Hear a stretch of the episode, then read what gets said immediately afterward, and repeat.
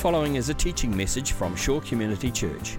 For more information on Shore or our teaching resources, visit www.shore.org.nz.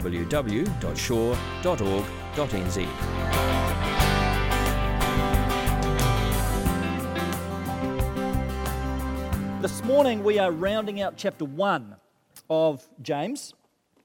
We've had a few messages already, and we're, we're uh, at the end of chapter 1. So if you've got a Bible, if you've got uh, a printed Bible or a Bible on your device, pull it open, open it up, and we're going to read from James chapter 1, verse 22 today to the end of the chapter. So here we go. Everybody good? Ready to go? Ready to get stuck in? James 1, verse 22. Do not merely listen to the word and so deceive yourselves. Do what it says. Anyone who listens to the word but does not do what it says is like someone who looks at his face in a mirror and after looking at himself goes away and immediately forgets what he looks like.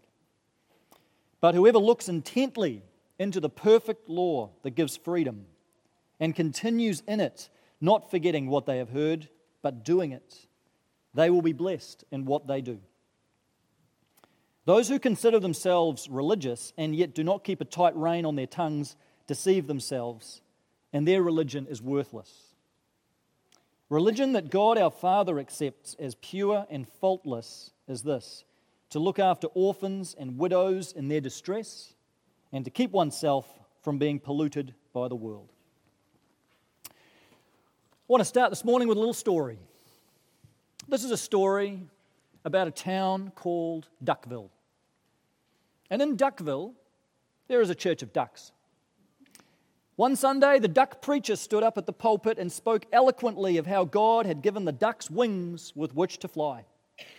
He pounded the pulpit with his beak and he said, Ducks, with these wings, there is nowhere we cannot fly. There is no God given task we ducks cannot accomplish. With these wings, we no, we no longer need to walk through life. We can soar high in the sky. The ducks quacked, Amen, throughout the duck congregation. The duck preacher concluded his message by exclaiming, With our wings, we can fly through life. We can fly. More ducks quacked out loud, Amens, in response. One duck even quacked, Glory. Every duck loved the service. In fact, all the ducks that were present commented on what a wonderfully convicting message they'd heard from their duck preacher. And after the service, all the ducks filed out of church and waddled all the way home. Now, I, I, know it's a bit of a cheesy story. I'm not usually given to such illustrations. I tested it on my boys yesterday and they liked it, but I wasn't sure how it would go. But, but, but I, I use it only because I think that it makes the point, doesn't it? It makes the point that James is getting at in this passage, which is a really simple point. This is not hard stuff today. I mean, this basic point James makes in verse 22 do not merely listen to the word, but do what it says.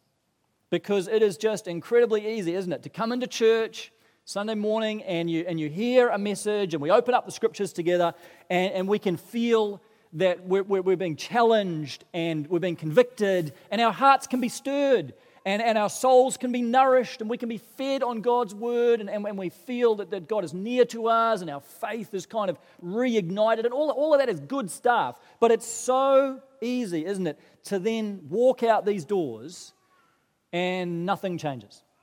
Nothing new, nothing different. We just go back to the same old ways of living, ways of thinking, ways of speaking, ways of acting.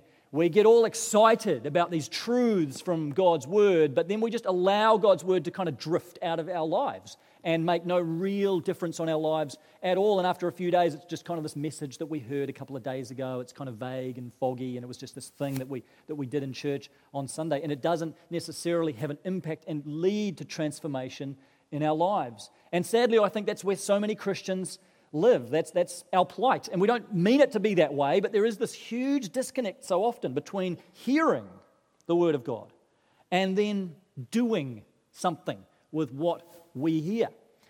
Uh, it's ironic because we've got more copies of the Bible today than ever before. I mean, on, on your phone at the moment, on your device, You've got countless translations of the Bible available to you in whatever language you want. And within English, you've got countless English translations with more translations coming out all the time. We're spoiled for choice in terms of our access to the Bible.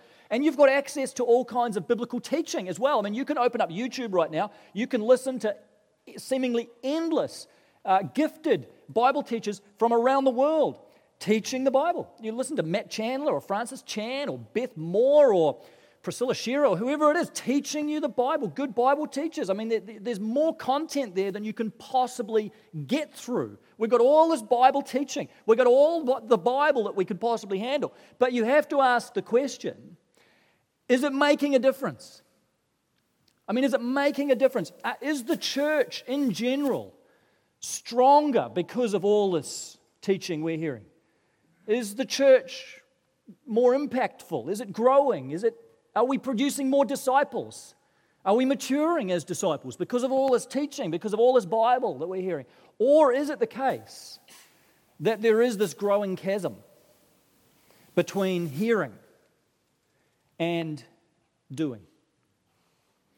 And James gives us this sobering warning here. He uses some pretty harsh words, but he says, if that's the case, if, if all you are doing is hearing, and by hearing, he's not just meaning Sunday morning church, okay, he's not just talking about sermons. This could be any context in which we're hearing or reading or studying the Word of God. So it could be your life group, could be your own personal time in the Bible, could be listening to the audio Bible in your car, whatever. If, if, if all we're doing is hearing the Word of God and we're not doing anything with it, we're not putting it into practice at all in our lives. James says, the word he uses, he says, you're deceiving yourselves. It's verse 22. You're deceiving yourself Because you might think that you're growing. And you might think, because you're being convicted and challenged by God's word, you might think that in itself is leading you to progress in your Christian life and move towards maturity. But James says, if, if, if all you're doing, if you think that, but all you're doing is hearing the word of God, you're deceived. You're deceived because if you're just listening, if you're just coming into church on a Sunday, you listen to a sermon, you go out, makes absolutely no difference in your life. That, that is not going to cause you to grow. That's not going to lead to progress in your Christian life. That's not going to lead you to maturity. In fact, you could argue that if, if we're hearing God's word, but it's not really making any impact, have we even really heard it? Has it really even gone in? Because God's word, if, it re- if we really receive it, it makes a difference.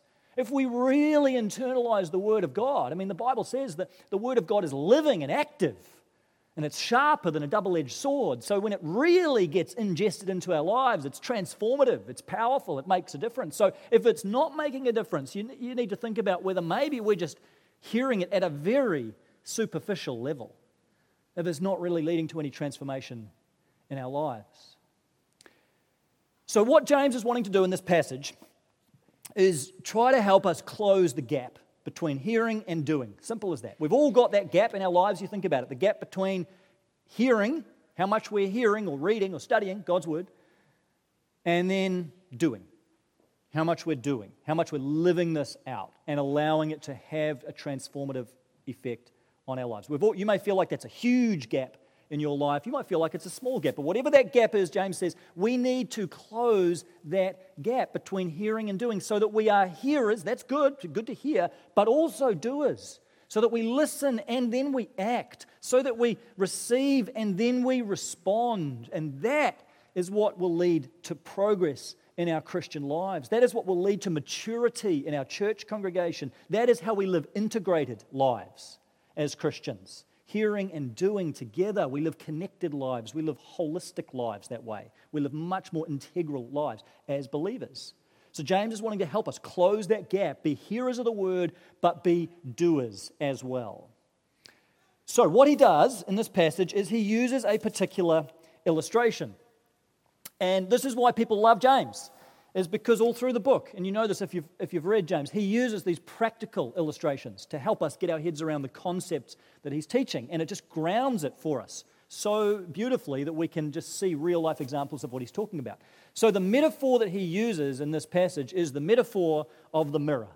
So, we've got a mirror here today, and um, I'm guessing that all of you have spent some time in the mirror this morning. It's some, some of you look like you haven't but most of us spent some time in the mirror this morning so we can, we can, relate to this, this metaphor to some degree. You put your makeup on in the mirror, you've shaved in the mirror, done your hair in the mirror, whatever it is. And James uses this simple, everyday object of the humble mirror to explain this idea. So he says, uh, is it verse 23, I think, where he introduces this? Verse 23 anyone who listens to the word but does not do what it says is like someone who looks at his face in a mirror and after looking at himself goes away and immediately forgets what he looks like. So James says, imagine that you got up this morning and, and, you, and you worked on your face and you took that tired, drawn, bedraggled, gaunt face and you got it all ready for church and you got it to a point where at least the rest of us can bear it and handle it and made it presentable uh, for church. And then as soon as you walked away from the mirror, you completely forgot what you looked like and you lost all recollection of your own face. So that if you, if you caught a glimpse of your face in this mirror right now, you would be shocked. You'd be shocked because you, you, you just lost all recollection of what you actually look like. I mean, we all carry around in our head at least a basic memory of what our own face looks like, right? Maybe not, maybe not a detailed description, but a basic description. But James is saying, imagine if you didn't have that. You had no idea at any given moment what your face looks like because as soon as you leave the mirror, you, you forget. He says that's like the person who looks at the Word of God, like we're doing now, looking at the Bible, reading Scripture, hearing Scripture, and then goes away, and we just we forget. We don't carry it with us.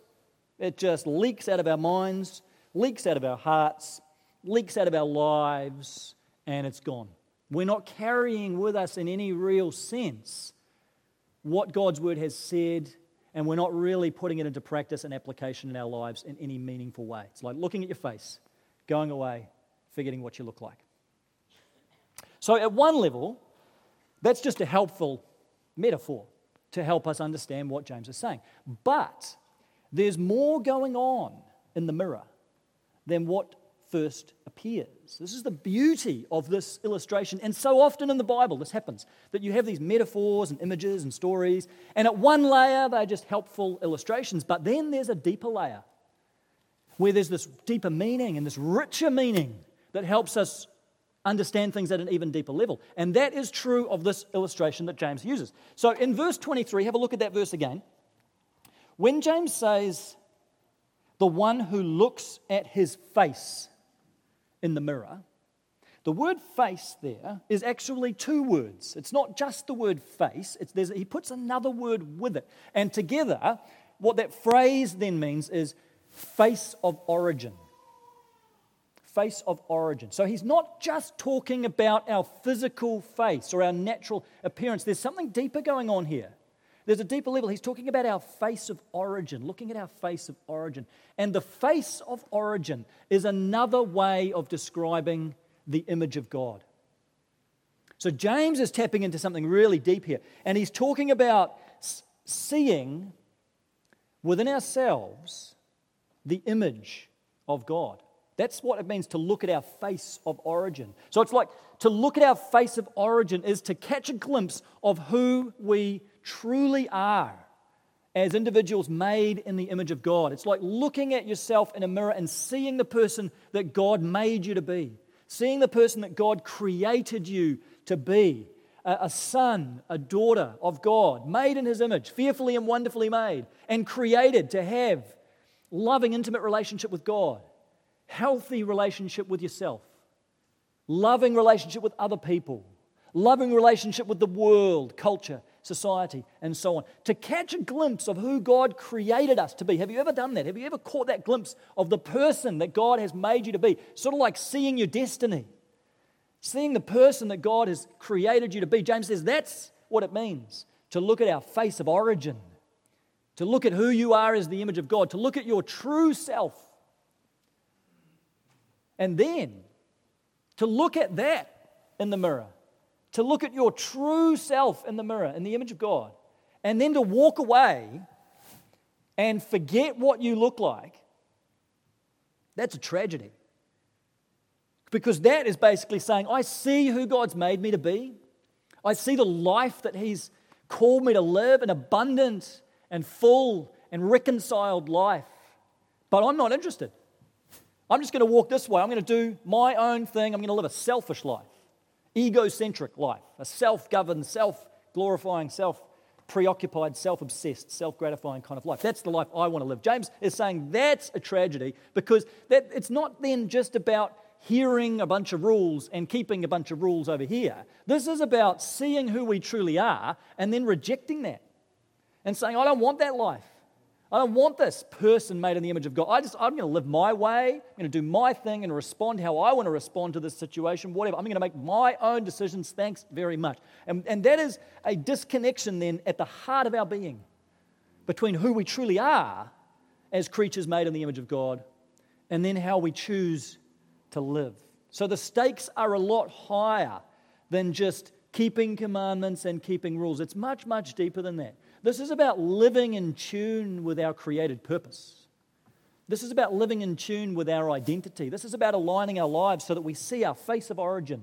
We see that person God has made us to be, and we say, Yes, I want to embrace that. I want to live into that. I don't want to forget that. But by doing God's word and by taking hold of the truths in Scripture, I want to live into that identity. And I want to gradually allow God to make me into that person. And that is what leads us to be connected people, integrated people, so that being and doing are one and the same. So there's a lot more at stake than just rules and regulations. This is about our identity as creatures made in the image of God. And so James then gets on the other side of this and he says, Right, let me show you what the positive situation looks like. Let me show you, we've talked about the negative and what happens when you're not hearing and doing, but look at the positive scenario that eventuates when someone is both a hearer and a doer of God's word. In verse 25, but whoever looks intently into the perfect law that gives freedom. That's a great description, by the way, of the Bible. The perfect law that gives freedom. The perfect law, the law is the Old Testament. The New Testament is the perfect law, the law perfected through Jesus. So, this is a description of the whole Bible the perfect law. And James says this perfect law gives freedom. It's so important, I think, because it's easy in a message like this and in a passage like this to feel like this is all just drifting into legalism. It can feel like we've left grace behind, and now we're just talking about obeying a bunch of rules and being good Christians and doing these things and keeping these commandments. And James says, no, no, this is a book of freedom. This is a word of freedom in our lives. It leads us into freedom when we live out what is in this book. You know, if you're just living a self directed life, that's not freedom. If you're just living a self gratifying life, you might feel like that's freedom. I'm free to choose whatever I want to do. And we live in the age of the autonomous individual. Freedom of choice is what we're all about. But in reality, James is saying from God's perspective, that's not freedom. That's slavery, slavery to yourself, slavery to your own impulses, slavery to your own instincts and addictions and whatever else, slavery to sin, ultimately slavery to Satan. It's a life of slavery. Might feel like freedom, but it's slavery. James says, This is the word that brings freedom. This is the path of freedom. Freedom is living in conformity with the way God's created us to live, living in conformity with our true humanity as people made in the image of God. That's the path to freedom. So James says, don't, don't hear this as a word of legalism and some kind of hollow talk about rules and commandments. This is about living into the freedom that we've been created to live as followers of Jesus. The perfect law that gives freedom. And then he says, the perfect law that gives freedom, the one who looks intently into that law, and then, carrying on in verse 25, and continues in it. That word continues is pretty important too. Maybe underline that if you've got a pen. Continues, because it's not just a case, is it, of applying God's word in a haphazard kind of way, applying it in a kind of token one off kind of way. You know, sometimes we can do that as well. I mean, you think back three weeks, we had that message on anger. So maybe at the time you were challenged around dealing with the anger in your life, dealing with the bad anger in your life. Times that we get angry for the wrong reasons, or we get angry out of proportion to the situation, or we get angry in the wrong ways, whatever it is. And maybe for the first few days, you, you were really diligent and intentional about dealing with some anger and responding to some situations in a better way and so on and so forth. But here we are now, three weeks on. And how's that going? You know, I mean, and, and I, am the we all struggle with this, right? Because we we hear something, and for about 48 hours, we're really fired up about trying to put that into practice in our lives. But give it another week, and it just kind of starts to get really fuzzy and it just kind of drifts to the back of our mind. And then you come and hear another sermon about something completely different, and we're off on a different track. And so it's easy to kind of leave behind the last thing. There's a guy who's uh, got a blog called the James 122 blog, and uh, what he's done is committed himself to trying to live out a different commandment of Scripture every week for a year. You can read this on his blog. So every week he takes a commandment in the Bible, whatever it may be, rejoice in the Lord or love your neighbor, and he'll blog about how he's trying to apply that command into his life each week. Now, it's good stuff, and, and the, the intention behind it is really great. But you do wonder as you read the blog, each, each new commandment that comes up, you sort of think, what happened to the last one? And you sort of, we're onto a new thing now, onto this new train, and uh, this, this, the last 13, 14, 15, however many commandments, uh, are they still anywhere on your radar? Or is this kind of like my focus for the week is this, and next week it's going to be something completely different? It's easy for us to apply things once it's much more challenging to do what James is asking us to do and continue in it. To conti- the word means to, to persevere, to push forward, to endure over a long period of time. Now, we only do that as we develop habits in our life. Because you can run at something for a couple of days and, and have a good effort. But if you're serious about dealing with anger in your life, for example, it's going to take new habits, isn't it?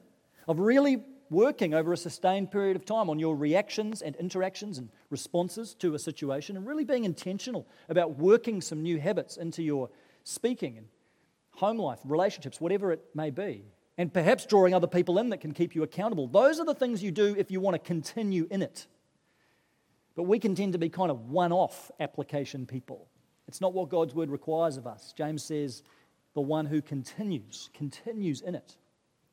And he says, for those for those who look intently into Scripture and then continue in it, not forgetting what they've heard, but doing it, they will be blessed in what they do. That's the end of verse 25. They will be blessed in what they do. And that word is the opposite of the one James used earlier, where he said you're deceived.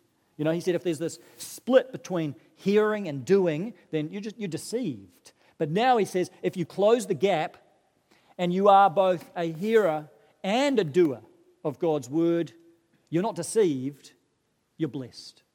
There's a blessing that'll rest on your life. It's the same word, by the way, that Jesus uses in the Sermon on the Mount, where he says, Blessed are the poor, blessed are the meek, blessed are the peacemakers, and so on. Blessed. And then James adds this one, it's like, an, it's like another beatitude. He says, Blessed are the doers, not just the hearers of God's word. There's a special blessing that rests on our lives when we genuinely seek to put into practice what we've heard. It doesn't affect your standing with God. Please don't hear me saying this is somehow like a salvation issue. You are absolutely secure in your faith. God's favor is upon you if you belong to Jesus. That is not going anywhere, no matter how good or bad or otherwise you are. But when we genuinely hear God's word and we seek, by the power of His Spirit, to put that into action in our lives, there's a blessing that comes. There's a special blessing. It's the blessing of growing closer to Jesus over the course of our lives. It's the blessing of having our heart transformed, as God said would happen. It's the blessing of over time seeing our lives transformed into a closer and closer resemblance of the image of God, transformed with ever increasing likeness into his glory, is the way the Bible puts it. It's the blessing of loving God more, loving others more, participating more in what God's doing in the world. These are the blessings that come to the person who is not just a hearer of God's word, but a doer. And so then James finishes with a few practical examples. And I want to look at one of these to try and ground this in real life for us. The application of all this is as broad as the Bible itself. We hear all sorts of things in God's word, week in, week out. And only you know how this applies directly into your life. But James throws out a few examples in the last couple of verses to say, well, here's some ways in which we can make this practical. And I want to focus on one particular one. He gives really three examples, but two of them he's going to come back to at other points in the letter, and so we'll focus more on them there. But I want to just pick up verse 27. He says, Religion that God our Father accepts as pure and faultless is this to look after orphans and widows in their distress, and to keep oneself from being polluted by the world. It's interesting, by the way, that James uses the word religion here in a positive sense. Did you catch that? Because for us evangelical Christians, you often hear Christians, maybe we do it ourselves, using the word religion in a really negative way. And we say, no, I'm not into religion, I'm into Jesus. You know, we say Christianity is not about religion, it's about relationship. And I know what we mean by that, and, and, and those are good sentiments, but we've got to be careful because James uses the word religion in a good way. He says, yes, there's a bad, there's a bad kind of religion. There's plenty of dead religion around, but there's also good religion. Religion is just the, the outward demonstration of our faith. Religion is the visible part of our faith.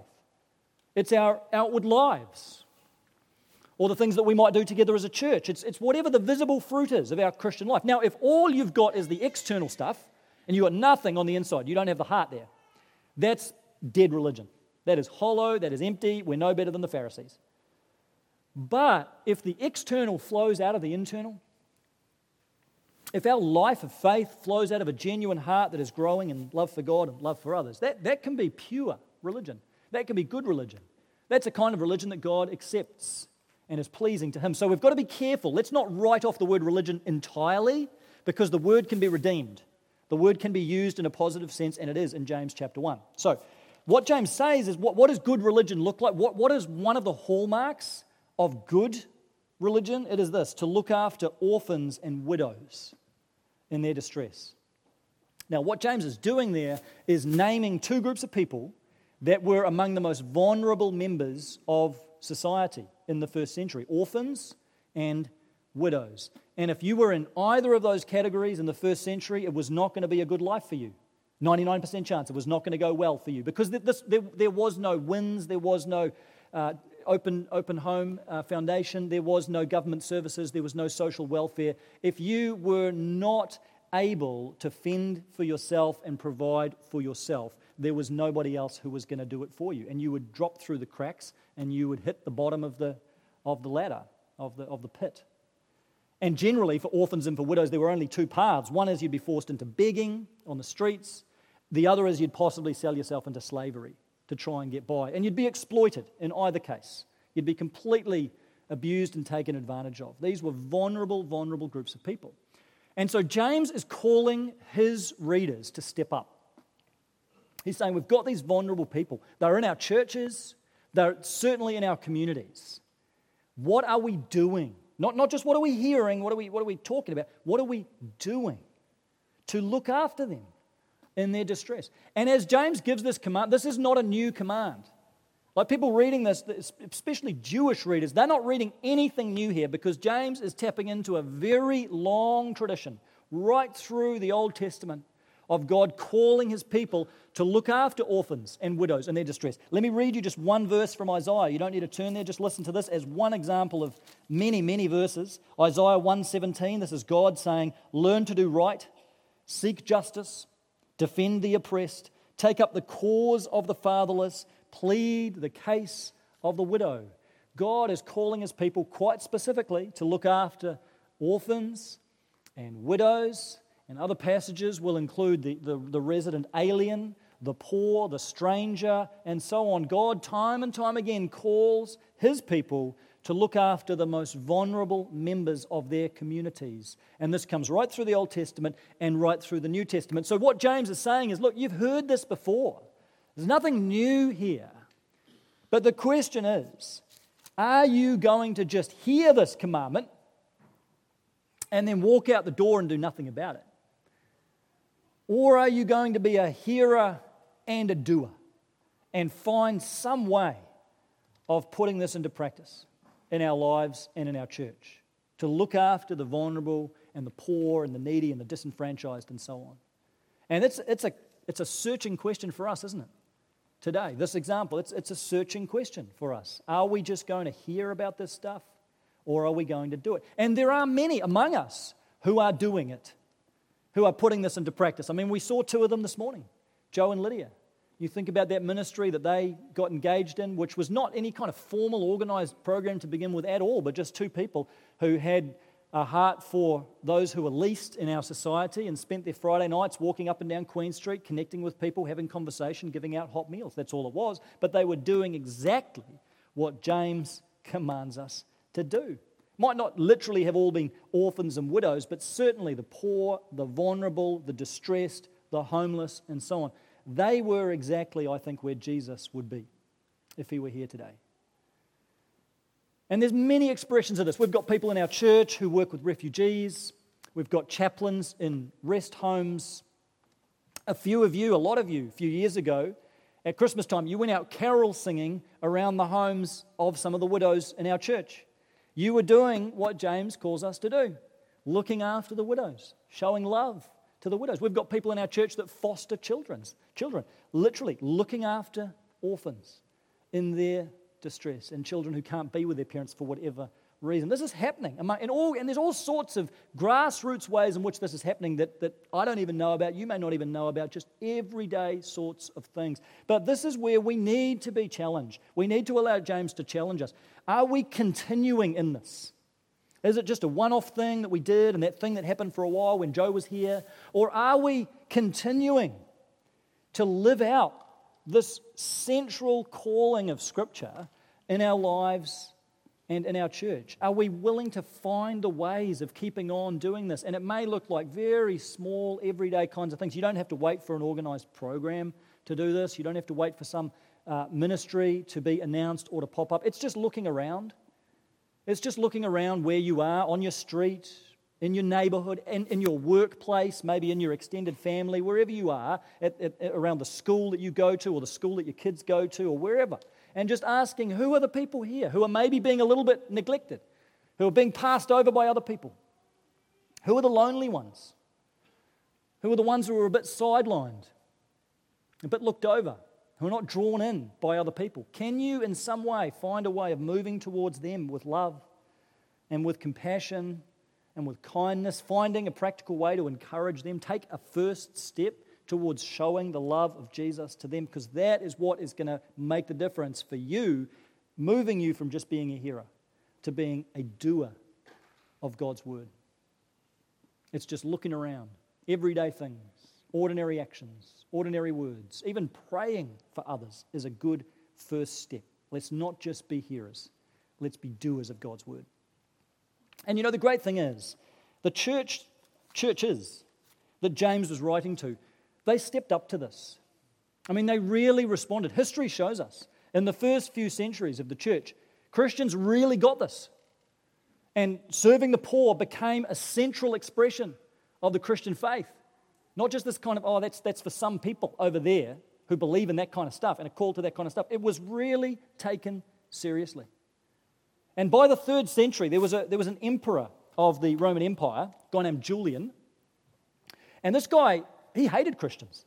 He was not a Christian at all. He really wanted people to follow the Roman gods and buy into Roman religion in various forms. He couldn't stand the Christians. In fact, he called Christians atheists, which is a strange term but what he meant by that is the Romans would worship gods they could see, you know, statues and images and idols and so on. And these Christians, they worshiped a God they couldn't see.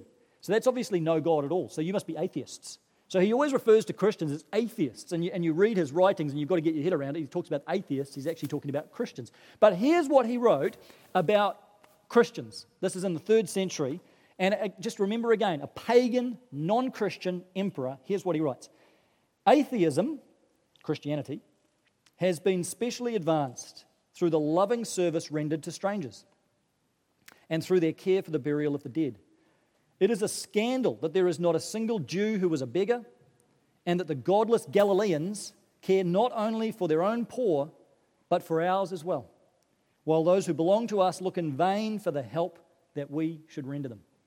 This is a great testimony to the power of the church in that era. That from this guy who couldn't stand Christians, He's forced to admit they are doing the job better than us because these Christians were listening to James. And not just listening, they were doing. They were stepping up and they were showing care not only for the vulnerable in their communities, but for the vulnerable in broader society as well. It's a huge challenge for us in this. So maybe, as one practical way of just starting to apply everything that James is talking about here, when you look in the mirror next time, Okay? Or maybe from now on, every time you look in the mirror, what you could do is get yourself a marker and write on this mirror, not this mirror because it's not mine, But write on your mirror at home James 1:22.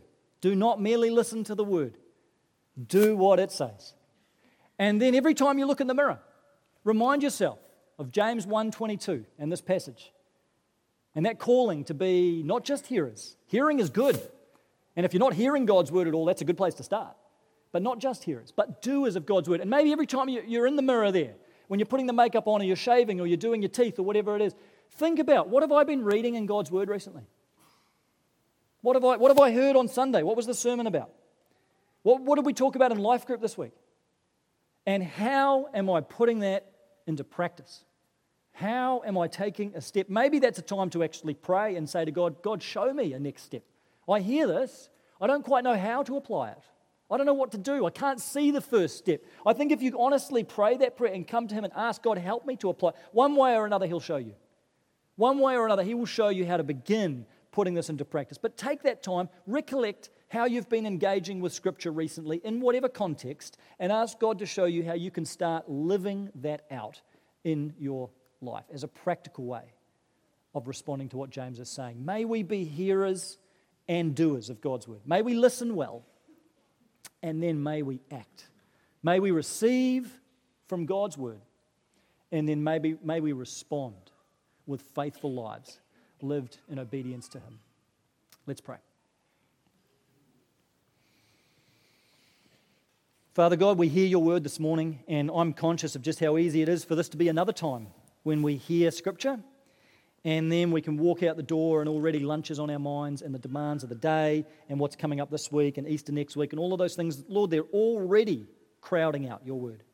They're already cluttering our minds. And, and Lord, we don't want to lose the word that we've heard from you this morning. We don't want to lose the word that we hear from you at all, anytime in our lives. But it's just so easy, God, when there's so much noise going on in our life for all this to be squeezed out. We want to come to you now, Father, and say, This is important to us because it's important to you. And Father, we want to ask for your strength. We want to ask for your wisdom. We want to ask that you would give us minds and hearts to continue in what we are hearing from you. That as we take your word, Father, we want to pray not just for Sundays and life group nights, but for all the rest of our week that your word would keep working itself out in our lives. God, would you show us the next steps that we can take? Would you show us the lives that you're calling us to lead? Would you show us just in really small moments and everyday moments? Would you bring back into our mind the word that we've heard and say, in that still small voice, this is one of those times. This is a moment. You can step into this. You can live this out. You can practice now what you've heard. Father, we want to be doers of your word. And in all of this, we want to be mindful of your grace. Lord, don't let us drift into legalism and just keeping rules for the sake of keeping rules. Lord, help us to practice that true and deep kind of religion that James describes, where our life of faith bubbles up from a deep love that we have for you because of what you've done for us through Jesus. May it all be a work of grace in our lives, we pray, for Christ's sake. Amen. This has been a teaching message from Shore Community Church. For more of our teaching resources, or to donate to our teaching resource ministry, or for more information on Shore Community Church, visit www.shore.org.nz. Alternatively, you can email office at shore.org.nz